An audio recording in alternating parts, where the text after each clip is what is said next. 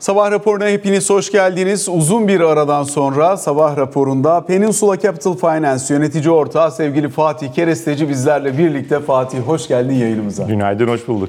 Şimdi tabii aradan yıllar geçti seninle yayın yapmayalı. Dolayısıyla e, konuşacak çok şey birikti. Türkiye'nin son dönemdeki İlk etapta son iki buçuk yıldaki para politikası sonrasındaki değişim şu an itibariyle geldiğimiz yer konuşacağımız ana noktalardan bir tanesi. Ama bununla birlikte yine orta uzun vadede hem dünyada olup bitenler, oradaki koşulların Türkiye'ye fon akımı üzerinden etkisi, Türkiye'nin büyümesini finanse etmek için kullanabileceği fonlama kaynakları biraz bunların üzerine değerlendirme yapmakta fayda var. Bir de yaptığın iş çerçevesinde aslında önemli konulardan bir tanesi şirketler cephesinin kendi stratejilerini bu kadar belirsizliğin ve öngörülebilirliğin düşük olduğu ortamda nasıl şekillendirmesinin daha doğru olacağı. Dolayısıyla hem kredi hem finansman koşulları hem kurumsal finansman çerçevesinde bir miktar senin değerlendirmeni almak isterim.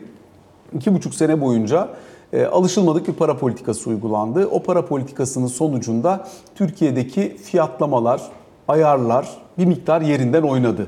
Dolayısıyla 2 sene üst üste %65 enflasyonla kapandıktan sonra şimdi Türkiye daha konvansiyonel bir politikayla ee, hani Batı ittifakının genel çerçevesine daha uyumlu bir dış politikayla ve bir yanıyla da bundan sonraki dönemde hakikaten konvansiyonel para politikasını, konvansiyonel üretim metodlarını inovasyonla şekillendirip renklendirecek bir yapıya kavuşturmaya çalışıyor. Ee, şu anda bu dönüşümün Haziran seçimleri sonrasında başlamış olan dönüşümün hangi noktasına geldik ne dersin? Okey. Çok teşekkürler öncelikle. Hakikaten dediğin gibi 7 sene olmuş. O yüzden biraz heyecan var bende. Şeyi söyleyeyim yani Türkiye'nin o uygulamış olduğu 2,5 yıllık o farklı politika düzlemine dünyada baktığımız zaman pandemi sonrası döneme denk geliyor tedarik zinciri krizini yaşadığı bir ortam. Rusya-Ukrayna savaşı aslında hem dışarıda farklı bir paradigmal ortam var, değişim var. Hem Türkiye'de ikisi bir araya gelince tabii bizim 20 yıllık bildiğimiz ezberler aslında bozuldu ve sen de zikrettiğin gibi 2001-2002'den sonra Türkiye yeniden aslında kronik bir enflasyon sürecine girdi. Yani 2 yıl üst üste %65'lerle beraber ki bir kronik enflasyon şirketler tarafından enflasyon muhasebesini getirdi ki belki birazdan onu da konuşuruz. Tabii, tabii. Finansal piyasa etkilerine. Sonra seçim sonrasında e, bu politikadan e, vazgeçildi, dönüş yapıldı. Bu arada ben hani hep e, ya iktisat sosyal bir bilimdir. O yüzden sosyal bilimlerde salt doğru ya da yanlışlar yoktur. Ben hep derim ki sosyal bilimlerde tercihler vardır. Her tercih aynı zamanda bir vazgeçiştir. Yani dönüp o önceki ekonomik politikalara baktığımız zaman doğru mu yanlış sorusundan ziyade ben bir tercih diyorum. O tercih ekonomik olarak doğru görünmeyebilir ama siyaseten belki de doğrudur. Zaten sonuçtan öyle bakmak lazım. Sonraki dönemde ortaya çıkan ortamda bence iki tane majör kırılımla karşı karşıya kaldı ülke. Bir, o uygulanan ekonomi politikalarının yaratmış olduğu ortamın sürdürülemez olduğuna ikna oldu ve zaten şu anki ekonomi yönetimi bunu tedavi etmek için iş başına geldi ve hani çok net hatırlıyorum yani Sayın Bakanımızın o devir teslim töreninde bundan sonra hani rasyonel politikalar izleyeceğiz söylemi de aslında o değişimin e, çok net bir şekilde ipuçlarını ortaya koyuyordu. Ve bunun yanında başka bir şey daha kondu. Çünkü yine senin bahsettiğin o Batı'nın bilmiş olduğu ortodoks politikalara ve diplomatik siyasetle dönüşle beraber aslında önceki dönemin ortaya çıkarmış olduğu kredibilite açığını telafi etmek için de yeni aktörlerle beraber ve Batı'nın credible gördüğü isimlerle beraber bir uygulamaya geçildi. Şimdi şöyle bir mesele var. Yani e, siz iki buçuk üç sene boyunca uygulamış olduğunuz bir politikanın yaratmış olduğu etkileri böyle 3-5 ayda çözmeniz mümkün değil. O yüzden bu bir zaman alacak ve bu zaman alırken de o dönemin yaratmış olduğu etkilerin yenilenmesi için de bazı değişim dönüşüme ihtiyaç var. O yüzden ben bu geçen 8 ayı aslında başarılı buluyorum. Etkilerini görmeye başladık. Yani birkaç somut örnek vermeye çalışayım. Yani işte Türkiye'nin CDS'i yani risk primi bir ara 600-700 bas puanlara yükselmişti. Şu an 300 bas puan civarında. Rezervler bir ara artık biz hani sayarken o başındaki eksi bile bizi rahatsız eder noktadaydı. Şimdi geldiğimiz noktada en azından sürdürülebilirlik anlamında çoğumuzda bir endişe yaratmıyor noktasında. İşte cari işlemler dengesine baktığımız zaman ben altın hariç bakmayı tercih ediyorum. Yani uzun tartışma konusu belki ama orası bir makulleşmeye falan enerji başladı. Enerji dahil bakıyorsun ama. Enerji dahil bakıyorum çünkü öyle bakmamız lazım. Çünkü büyümek için enerji lazım. Ha, kendi enerjimiz olsaydı onu belki ayrıldık ama büyümek yani o... için enerji lazım. Enerji ithal etmek zorundasın. Döviz ödemen gerekiyor. Yani o enerjiyi tüketmesen zaten bu ihracatı ya da bu büyümeyi de sağlayamayacaksın. Tabii tabii. Evet. Dolayısıyla altın hariç bakmak para politikasının sonucu olarak doğru olabilir ama, ama enerji, enerji hariç dahil bakmak zorundasın. Kesinlikle. Aynı öyle. O yüzden aslında bazı başarılar var, bazı kazanımlar var ama yani o hani güven meselesinin yeniden e, ortaya konuyor olması zaman alacak ve şöyle bir sorun da var. Mesela ben işte iki hafta önceki enflasyon raporunu hakikaten çok keyifli buldum. Yani böyle 5-6 sene sonra ilk kez bir raporu okurken keyif aldım. O sunum da benim için çok e, önemliydi ama o sunumda kritik bir nokta vardı. Hem Sayın Başkan hem Sayın Başkan Yardımcısı dile getirdi aslında. O bahsetmiş olduğumuz 2,5 yılda uygulanmış olan politikanın yaratmış olduğu etkilerin giderilmesi gerekiyor ki yeniden doğru bir düzleme girebilelim. Türkiye bence orada ve orada da kritik nokta şu açıl. Ee, Bizim mevcut ekonomi politikası enflasyon ve cari işlemler açığını telafi etmekte ya da çözmekte yeterli değil kanaatindeyim. Yani şöyle söyleyeyim faizleri ya da daha geniş alayım. Ekonomi politikası dediğimiz zaman biz Türklerin aklına hep para politikası geliyor. Halbuki ekonomi politikasının 3 ana sac ayağı var. Para politikası, maliye politikası ve gelirler politikası. Bence Türkiye'de para politikası belli ölçüde sıkılaştı. Dahası gerekiyor mu? Gerekiyor ama belli ölçüde sıkılaştı. Yani şöyle düşün. Bundan 8 ay önce TLRF %8,5'tu. Şu an %45. Bu arada 45'in bileşiğine de bakmak lazım. Hani bu Einstein'ın meşhur lafı vardır ya bileşik faiz aslında büyük bir keşiftir diye. %56'ya falan denk geliyor. Ama maliye politikası ve gelirler politikası bence çok gevşek. Yani maliye politikasına şöyle bakalım mesela çok basitinden. Şimdi ben iş dünyası tarafında olduğum için maaşlara baktığım zaman maaşlar tarafında kamunun maaş artışı öyle yüksek ki reel sektör onunla mücadele etmek için yarış içerisine giriyor ve maaş artışının yaratmış olduğu enflasyonist etkiler var. Bir de daha ötesini söyleyeyim. Yani özel sektör bu yarışın içerisine girmeye çalışıyor ama gücü bir yere kadar. Devletin Kesinlikle. gücü sınır tanımıyor. Dolayısıyla aslında bir tarafıyla baktığında eğer benim işim çok iyi gitmiyorsa ve ben o oranı yakalayamıyorsam da bu sefer mutsuz iş, e, çalışanlarla e, baş başa kalmak zorunda kalıyorum işveren olarak. Çok net. Yani Yani. dolayısıyla aslında bu verim problemine de yol açıyor, başka sorunlara da yol açıyor. Yani hakikaten zorlayıcı bir ortam oluşturuyor. Çok net açıldı. Bak şöyle bir şey söyleyeyim yani bu anlatacağım şey aslında, genel mantığa aykırı bir şeyden bahsedeceğim. Ee, çalışan mutsuz maaşından. İşveren verdiği maaştan mutsuz. Nasıl oluyor iki taraf mutsuz olabiliyor? Hatta şu devlet de çünkü- o verimsizliği finanse ettiği için mutsuz. Bizim bugün Evet. Bloomberg Business Week Türkiye dergisinin bugün çıkan sayısında e, benim yazdığım köşe yazısı bu. E, eskimeyen maaş istiyoruz diye. Yani çünkü bir maaş artışı oluyor. O maaş artışı iki ay içerisinde eskiyor. Üçüncü ayda enflasyon ısırmaya başlıyor. Dördüncü aydan itibaren bir sonraki artış ne kadar olacak diye bakmaya başlıyor. Çok doğru. Yani aslında bak bu yapısal bir sorun. Yani bu sorunu çözmek için verimlilik artışı gerekiyor. Ama tek başına yetmiyor verimlilik artışı. Ben genelde çalışanları ikiye bölüyorum aslında. Mavi yaka, beyaz yaka. Mavi yaka tarafındaki maaş artışı bir süreliğine verimlilik ya da mutluluğu sağlayabiliyor. Ama beyaz yaka tarafında şartlar ve göreceli şartlara baktığınız zaman bunu sağlayamadığı için aslında işsizlik olmuyor. Resmi rakamlarda görüyorsunuz ama gizli işsizlik oluyor ki TÜİK'in rakamında atıl iş gücü oranı ciddi bozuluyor ve sessiz istifa kavramı oluyor. Bak bu sessiz istifa kavramı çok önemli. Şimdi benim gördüğüm o gelirler politikası gevşek, maliye politikası gevşek ve hepimizde hani bir kerteriz belirledik. O da seçim. Seçimlerden sonra bu politikaların da toplamda daha sıkı hale gelmesi. Para politikasındaki faizin yanına BDDK'nın kredi kartları ile ilgili düzenlemeleri eklemesiyle beraber bu bütüncül politika daha sıkı hale gelecek ve bu sıkılık da enflasyonla mücadelede bizim elimizi rahatlatacak varsayımımız var. Ve bu beklenti özellikle yabancı yatırımcıların raporlarına yansıyor. İyimser bir tablo ortaya koyuyor. Ve bu şekilde bir önümüzdeki 6-8 ay planlayarak bugün finansal piyasalardaki temkinli iyimser modu bulabiliyoruz. Ama kritik nokta şu, seçimden sonra bu politikalar enflasyon ve cari açıkla mücadelede yeterince sıkı ve ikna edici hale gelecek mi gelmeyecek mi? Ben inanıyorum geleceğine çok net. Ama bunu yıllardır kredibilite anlamında sorun yaşandığını varsayarsak yatırımcı bunu önden almaktansa görmek istiyor. O yüzden bizim piyasalardaki iyimserliğin sınırlı kalması sebeplerinden birisi de bu diye düşünüyorum ben. Şimdi özellikle tabii geçmiş dönemden gelen politika bileşeninin ciddi anlamda tahrip ettiği yerler var. İşte mesela bugün bir tarafıyla KKM var, kur korumalı mevduat ve bundan kaynaklanan bir ekstra likidite. İki, fonlama kaynağının değişmiş olması ve özellikle swap kanalının Londra'ya kapalı olduğu için Türk şirketlerinin, Türk bankalarının daha doğrusu kendilerini fonlayabilmek için Merkez Bankası ile karşı taraflı işlemler yaparak swap tarafını yoğun kullanması. Faiz artırım süreci boyunca buranın sağladığı ekstra neredeyse arbitraj diyebileceğimiz imkanla çok daha fazla bu alana yüklenilmiş olması. Şimdi artık bu anomalilerin biraz sonuna geliyor muyuz? Biraz bunun üzerine de konuşmak isterim. Çünkü swap tarafına olan ilgi eğer faiz artırımları bu noktada bitecekse biraz daha sınırlanır mı? Buradan gelen likidite biraz daha düşük kalmaya başlayabilir mi? İkincisi tabii kur korumalı mevduat evet hala kuvvetli ve son bir, bir buçuk aylık periyotta da oradan dövize dönüşlerin hızlandığını gördük. O yüzden belki biraz burada da bir yumuşama var. Dün gelen veriye baktığımız zaman son döneminin e, yavaş düşüşü 15 diyelim. milyar TL Yani sadece. çok da fazla değil ama biraz yavaş düşüş olmaya başladı. Dolayısıyla buradaki dengeyi anladığımız kadarıyla ince ayarla yaparak daha uzun vadeye yayacak bir şekilde götürmek gerekecek. Likitte politikası herhalde bundan sonrasının ana teması. Kesinlikle öyle. Şimdi Cevdet Akçay Hoca enflasyon sunumunda dedi ki biz dedi sadeleştirmiyoruz, biz makulleştiriyoruz dedi. Hakikaten. Şimdi bu makulleştirme de bu şey gibi düşün, hastalığı tedavi gibi düşün. Tedavi bir şok tedavi uygulayabilirsin.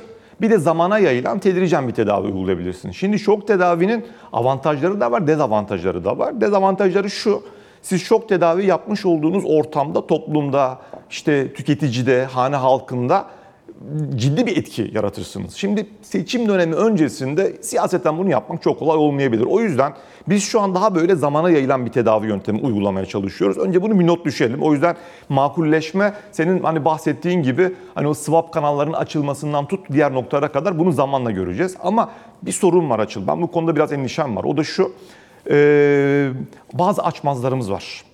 Mesela az önce Erhan Hoca ile ayak üzeri konuşuyorduk. İşte açmazlardan biri şu şimdi. şimdi.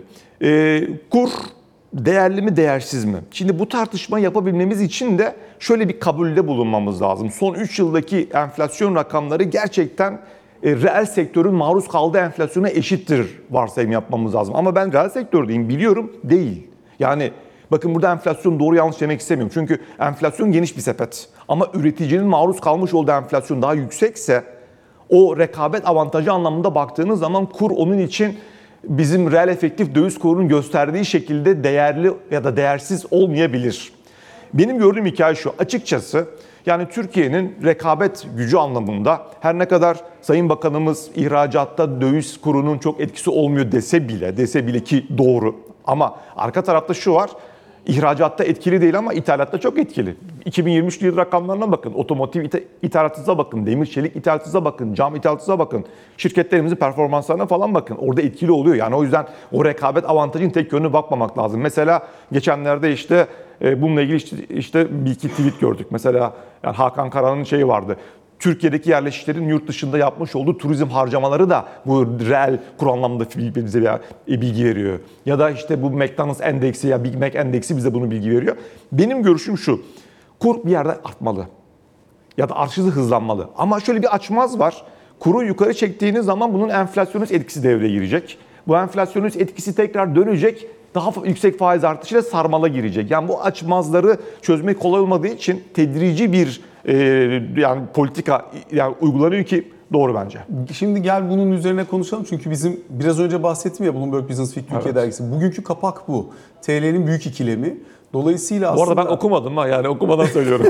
derginin kapağı da bu ve işlediğimiz konu da bu. Elbette ihracatçının veya aynı zamanda iş dünyasının bakışını biliyoruz. Bu zaten çok uzun süredir böyle. Ama bunu da belki hakikaten söylediğin gibi ikiye ayırarak bakmak lazım. Bir, kar marjı düşük olan sektörlerde kurdan da kaynaklanan pazar kapalıysa kurdan da kaynaklanan o baskıyı bir noktadan sonra e, karşılayamama. O nedenle yine e, derginin içerisindeki dosyalardan bir tanesi mesela e, Mısır'da tası tara toplayan tekstilci e, Mısır'a gidiyor diye.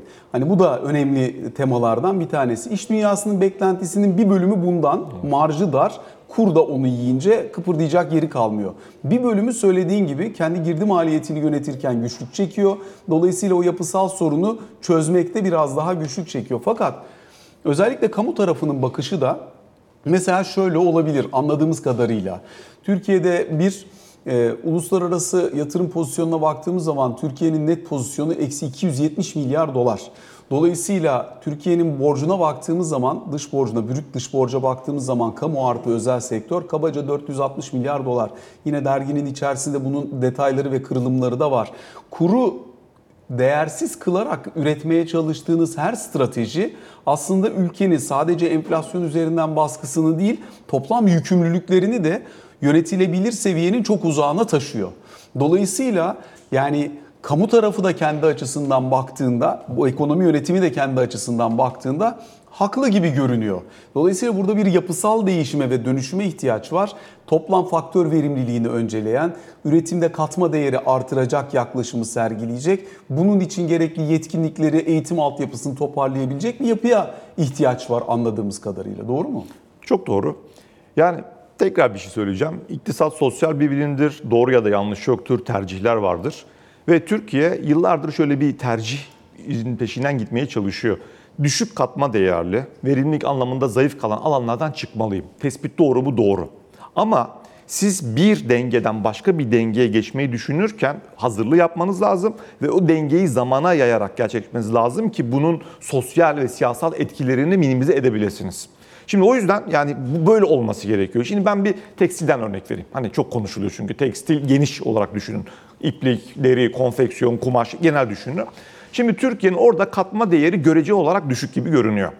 O yüzden Türkiye bu alanlardan çıkma noktasında bir niyeti var. Zaten mevcut bu kurla ilgili rekabet kısmı ve bu şirketlerin TL girdi maliyetleriyle döviz kazançlarının örtüşmemesi de bunu gerektiriyor. Yani belki de bu kaçınılmaz bir son. Onu söyleyeyim yani. Ha bu noktada mesela Mısır'a gidilmeli noktasında ben bizzat işin içinde olduğum şeyi de biliyorum. O da kolay değil. Ya bak şöyle kağıt üzerinde Türkiye'de asgari ücret brüt 650-700 dolar, işletmenin maliyeti 1000 dolar 1200 dolar, Mısır'da 200 dolar 6 kat. Görünürde güzel ama bir Mısır'a gittiğiniz zaman gördüğünüz şeylerle falan ya benim burada ne işim var noktasına geliyorsun. Mısır'ın Çünkü toplamda ihracatı 3,5 milyar dolar. ya işte onu demek mesela. istiyorum. Kapalı bir ekonomi, finans sistemi çalışmıyor. Oradaki insan kaynaklarıyla Türkler arasında verim anlamında biz kötü dememize rağmen çok büyük farklar var.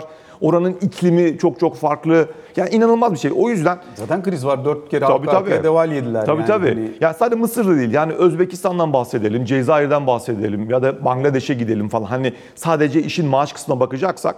Şimdi döneyim tekrar konuya. Türkiye buradan çıkması gerekiyor. Ben de hemfikirim ama sorun şu. Biz bugün buradan ha deyip çıktığımız zaman şöyle bir şeyle karşı karşıya kalacağız. Bir, bu sektör, tekstil genel sektörü bir yıllık perspektifte yani 12 aylık birikimli olarak 24 milyar dolarlık bir dış fazlası yaratıyor.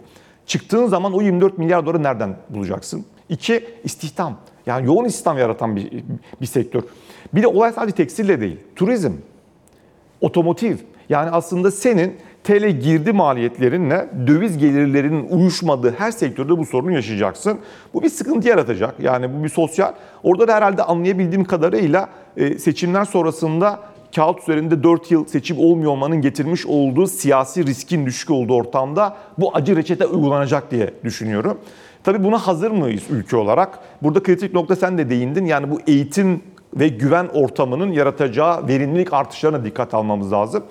Bunları yaşayacağız. Bunlar kaçınılmaz şeyler. Sadece şirketlerimiz buna hazır mı? E, Ben o tarafta biraz rol almaya çalışıyorum, hazırlamaya çalışıyorum. Ya ben hep şirketleri şöyle görüyorum.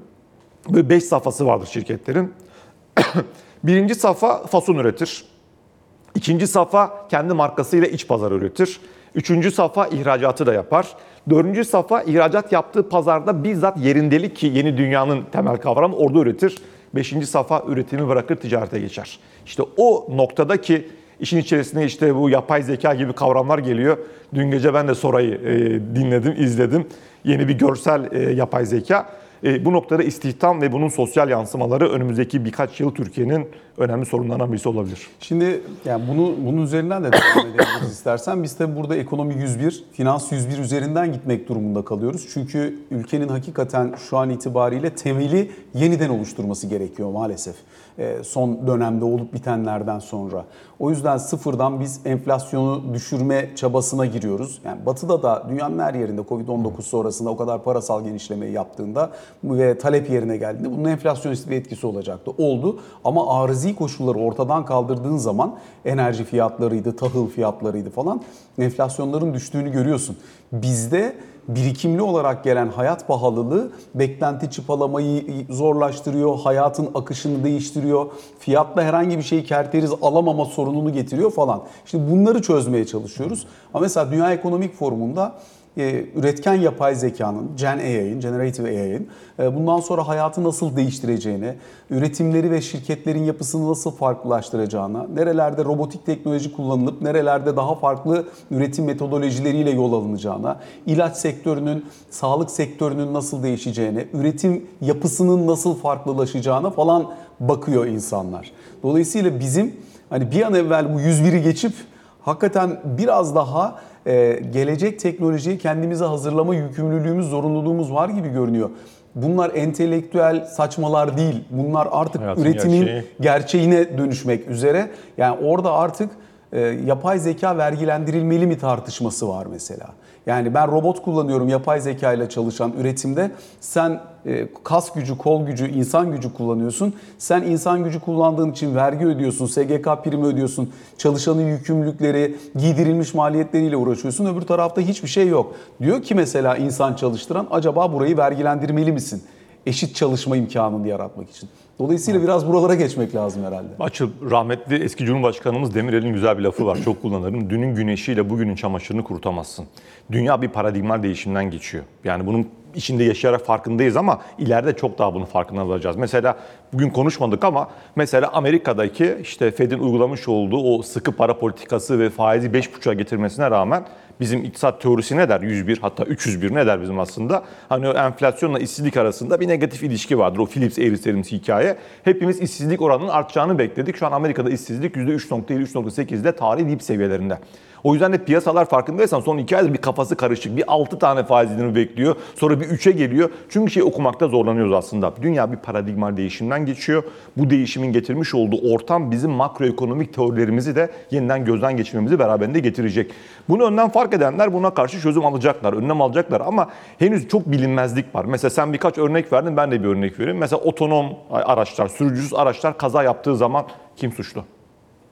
Yani hukuki altyapı sorunları falan var. Ya da mesela yapay zeka tarafında telif hakları gündeme gelecek mi? Mesela sene başında işte yurt dışında işte özellikle Amerika'da Apple ciddi davalarla karşı karşıya kaldı. Saatler geri çekildi. Çünkü telif hakları hikayesi fikirler ne olacak? Yani ya da sonra bir metinden bir video oluşturacak ama o videonun arkasındaki telif hakları ne olacak? Ya da yıllarca okul okuyan çocuklar işlerini kaybedecekler mi? Bu işsizlik getirecekler mi? Yeni bir dünya. Buna hazır olmamız lazım. Şimdi bak ben az önce Türkiye ile ilgili sana bahsederken ben aslında yani gidişattan mutluyum dedim. Yani bence çok başarılı bir ekonomi yönetimi var, doğru politikalar izleniyor. Tabii ki sancılar olacak çünkü biz iki buçuk yıllık farklı politikadan farklı bir yere geçiyoruz. Biri isteyecek, biri istemeyecek. yani. Aynen öyle yani bu hani toplamı bir olan bir oyun olması için verimlilik artışı lazım. Ülkemizde de verimlilik düşüşü falan var. Başka bir sorun daha var ülkemizde yani bunu dile getirmiyoruz ama işte TÜİK açıkladı Gini katsayısı yani gelir dağılım adaletsizliği rekor kırmışız Türkiye'de. Ya da yine geçen hafta TÜİK açıkladı. Türkiye'nin nüfus artış hızı 2023'te binde 1.1 ile Cumhuriyet tarihinin en dibinde. Doğurganlık oranı 1.6. Bunların hepsini masaya koyup bence analiz İstanbul'da yapmak 250 lazım. bin tersine göç var mesela. Kesinlikle. Görülmüş Bak, şey değil. Aynen bunlar yeni denklemler. Bunu dikkate alıyor olmamız lazım.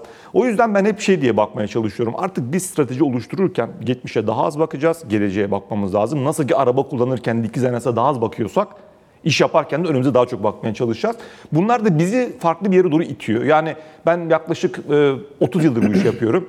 Ama 15 sene önceki yapış şeklimle şu anki yapış şeklim çok çok farklı ve hep şunu tavsiyede bulunuyorum aslında. Bu bizzat en üst düzey ekonomi yönetiminden tutun aşağı kadar olması lazım. Artık ekonomi dediğiniz bilimle uğraşan insanların eş zamanlı olarak sosyoloji ve psikoloji bilmesi lazım. İnsan davranışı mesela ne dedik? Sessiz istifadan bahsettik mesela. Bunu bilmeden istihdam politikanı oluşturamazsınız.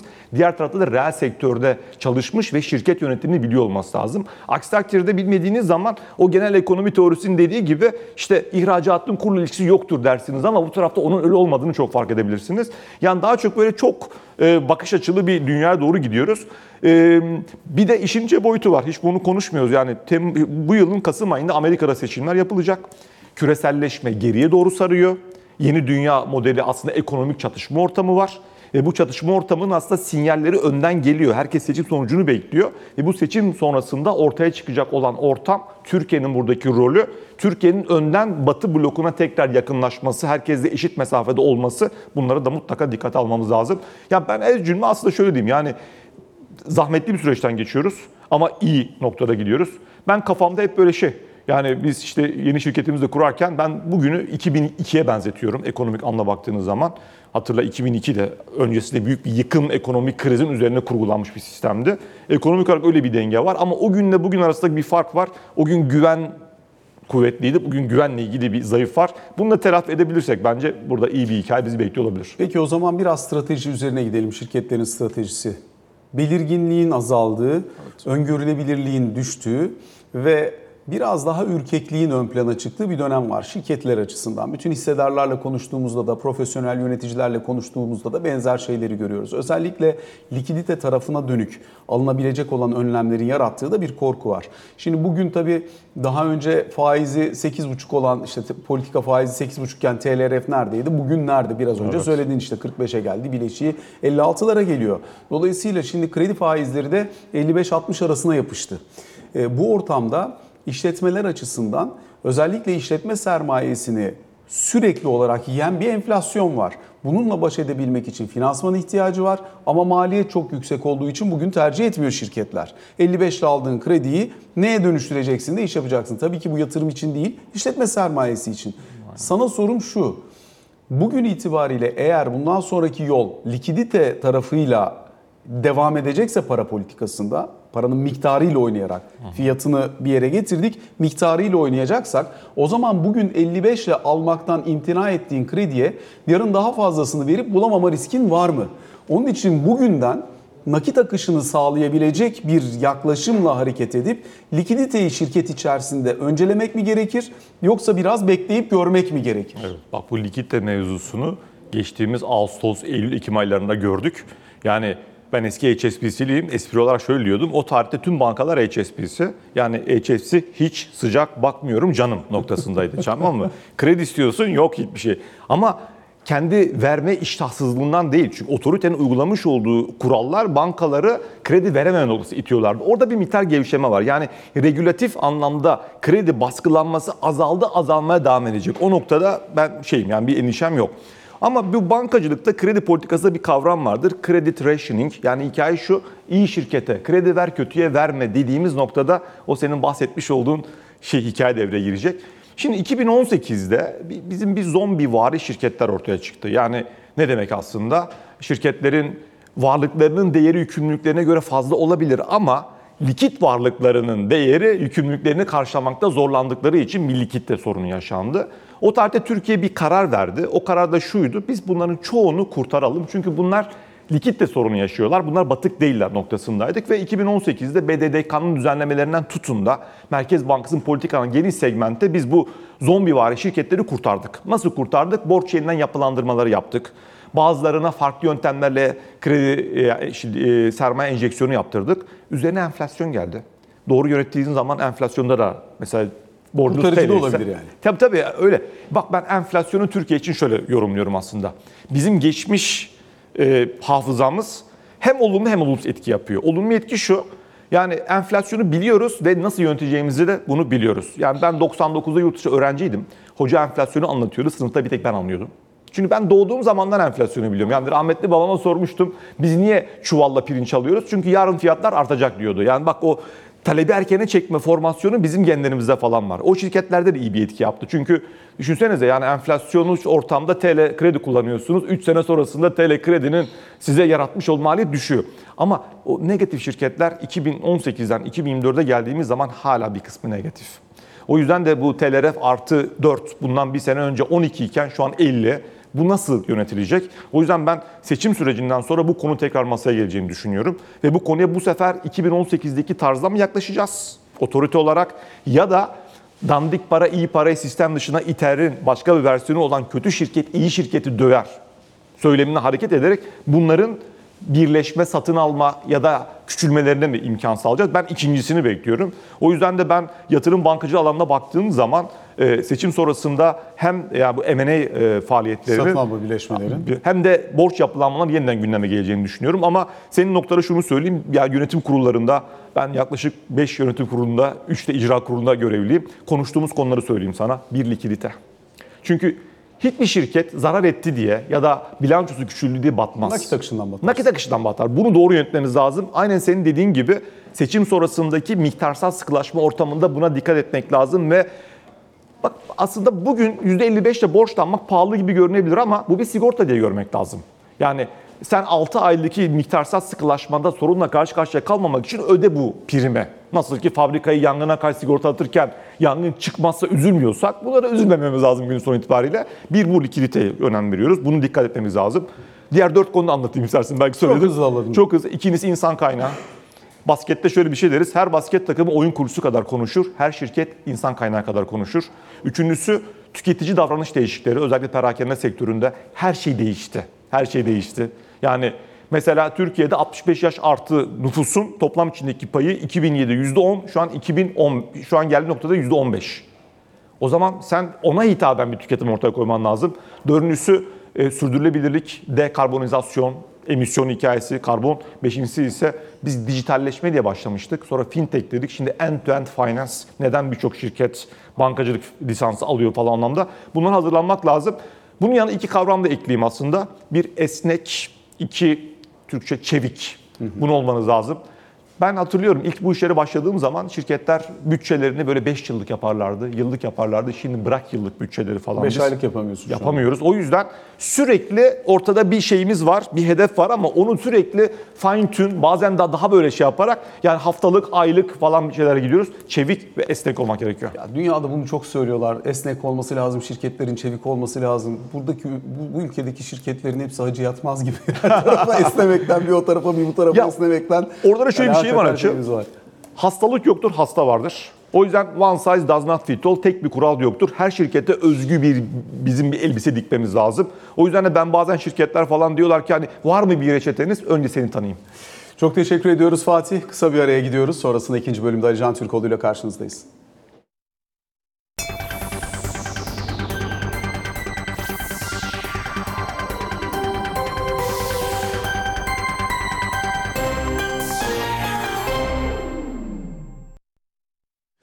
Sabah raporunun ikinci bölümüyle karşınızdayız. Ali Can Türkoğlu ile birlikteyiz. Ali Can günaydın. Günaydın. Dün akşamki maç için tebrik ederiz Teşekkür, öncelikle. teşekkür ediyoruz. Böyle bir son dakika golüyle olmuş. Ben izleyemedim maçı. ama. Öyle oldu. Zor oldu, keyifli oldu ama güzel oldu. Peki. İnşallah haftaya da devam Yüzün ediyor. gülüyor zaten kıpkırmızı oldu. Mutluyum, mutluyum. Peki. Erdoğan'ın dünkü açıklamalarıyla başlayalım istersen. E, çok yoğun dış politika ağırlığı var. Çünkü Mısır'la çok uzun süredir devam eden negatif sürecin e, en azından pozitife döndüğünü ve hatta bundan sonraki e, süreçte de bölgesel politikaların belirlenmesi, e, bölgesel krizlerde beraber hareket edilmesi hususunda da e, bir işbirliğine gidilecek gibi gözüküyor. Bir yüksek düzeyli stratejik işbirliği e, süreci başlayacak tekrar. Bu kapsamda da e, Nisan veya Mayıs ayında Sisi'nin iadeyi ziyaretini gerçekleştirmesi ve burada da yeni kararların muhtemelen alınması bekleniyor. Özellikle e, ticaret ve savunma sanayi ön plana çıkan alanlar gibi değerlendiriliyor şu anda. Ama önümüzdeki süreçte başka alanlarda yeni ortaklıklar e, olacak mı onlara bakılacak. E, bunun dışında tabii İsrail konusu Mısır'da çok detaylı olarak konuşulmuş. Burada da e, hem Gazze konusunda hem de Libya konusunda da önümüzdeki dönemde Mısır'la bu görüşmelerin sürdürüleceği söyleniyor. İnsani yardımlarda olumlu bir sürecin söz konusu olduğu dün resmen söylendi. Hatta Mısır'ın da bu konuda İsrail'e e, baskı kuracağı yönünde Sisi'nin söyleminin olduğunu da Cumhurbaşkanı söyledi. Ee, o yüzden hem Hatırlayalım yani Erdoğan'ın Mısır'a gitmeden bir gün önce Kahire'de yapılan dörtlü toplantı işte Katar, ABD, Hamas ve İsrailli yetkililerin olduğu e, hem sonrasında yapılan açıklamalar e, özellikle Biden'ın işte 6 haftalık bir e, plan üzerinde çalışılıyor yönündeki açıklamaları acaba sorusunu biraz daha yakınlaştırmış gözüküyor ama bir yandan da Netanyahu tarafından e, olumsuz açıklamalar, savaşın devam edeceği, saldırıların devam edeceği yönündeki açıklamaları da duyuyoruz. Dolayısıyla bunda bir tek tarafta tutmak gerekiyor. E, Erdoğan açıklamalarının devamında e, Irak konusu yani Süleymaniye konusu aslında KYB konusu hatırlayalım önce e, Dışişleri Bakanı Hakan Fidan da buna değinmişti. Sonra Erdoğan'ın açıklamalarına da yansımıştı. Bir kez daha dün tekrar soruldu. Yani Süleymaniye'de e, KYB'nin yeni oluşumlara izin vermesi ve hatta e, PKK'ya destek vermeye devam etmesi konusunda çok net bir uyarı yapıldı. Ama bundan sonra bu uyarılara da e, eğer uyulmaz ise e, farklı alternatiflerin ve seçeneklerin de masada olduğu konuşuldu. Çünkü Irak'la Türkiye arasında da, yani merkezi hükümetle Türkiye arasında da terörle mücadelede işbirliği konusunda çok net bir fikir birliği olduğunu söylüyor Ankara'daki yetkililer. Ee, Amerika Birleşik Devletleri konusu bambaşka bir noktada şu anda. Yani hem Erdoğan'ın açıklamaları hem dün Hakan Fidan'ın da açıklamaları var. Amerika ile benzer düşündüğümüz ya da üzerinde uzlaştığımız birçok konu var. Bu konuların da sayısı artıyor diyor Cumhurbaşkanı.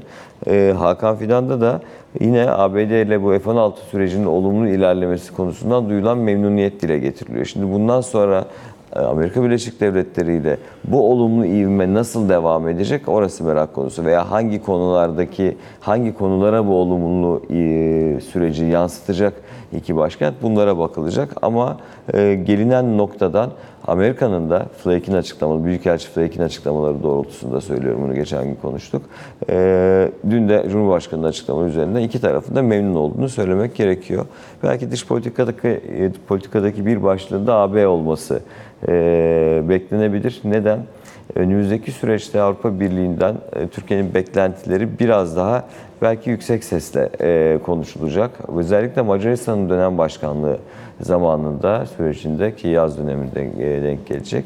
Gümrük Birliği konusu yani Gümrük Birliği'nin güncellenmesi ve vize serbestisi konularında söylemde de olsa e, olumlu açıklamalar gelmesi bekleniyor. Burada da Ankara e, Avrupa Birliği'nin kimlik siyasetine son vermesi ve engelleri kaldırma konusunda adım atmasını bekliyor. Dolayısıyla dış politika ile ilgili başlıklar bunlar Cumhurbaşkanı'nın açıklamalarında. Bir cümlede iç politikada çok tartışılan hususlara ilişkin e, söyleyeyim. Yerel seçimler ayrı. Bununla ilgili zaten her gün açıklama yapıyor liderler ama yargı konusuyla ilgili olarak yani hem Anayasa Mahkemesi'nin vermiş olduğu karar ve kararlar hem de son Danıştay'ın vermiş olduğu, 5. dairenin vermiş olduğu e, iadelerle ilgili kararlardan rahatsızlık duyulduğunun altını çizen açıklamalarda bulundu ama ben vurgunun özellikle Anayasa Mahkemesi tarafına daha çok yapıldığı, dolayısıyla e, hükümetin AYM kararlarından duyduğu rahatsızlığın yargıyla ilgili bir süreçten bahsedeceksek daha üst seviyede, daha yüksek seviyede olduğunu söylemem gerekiyor.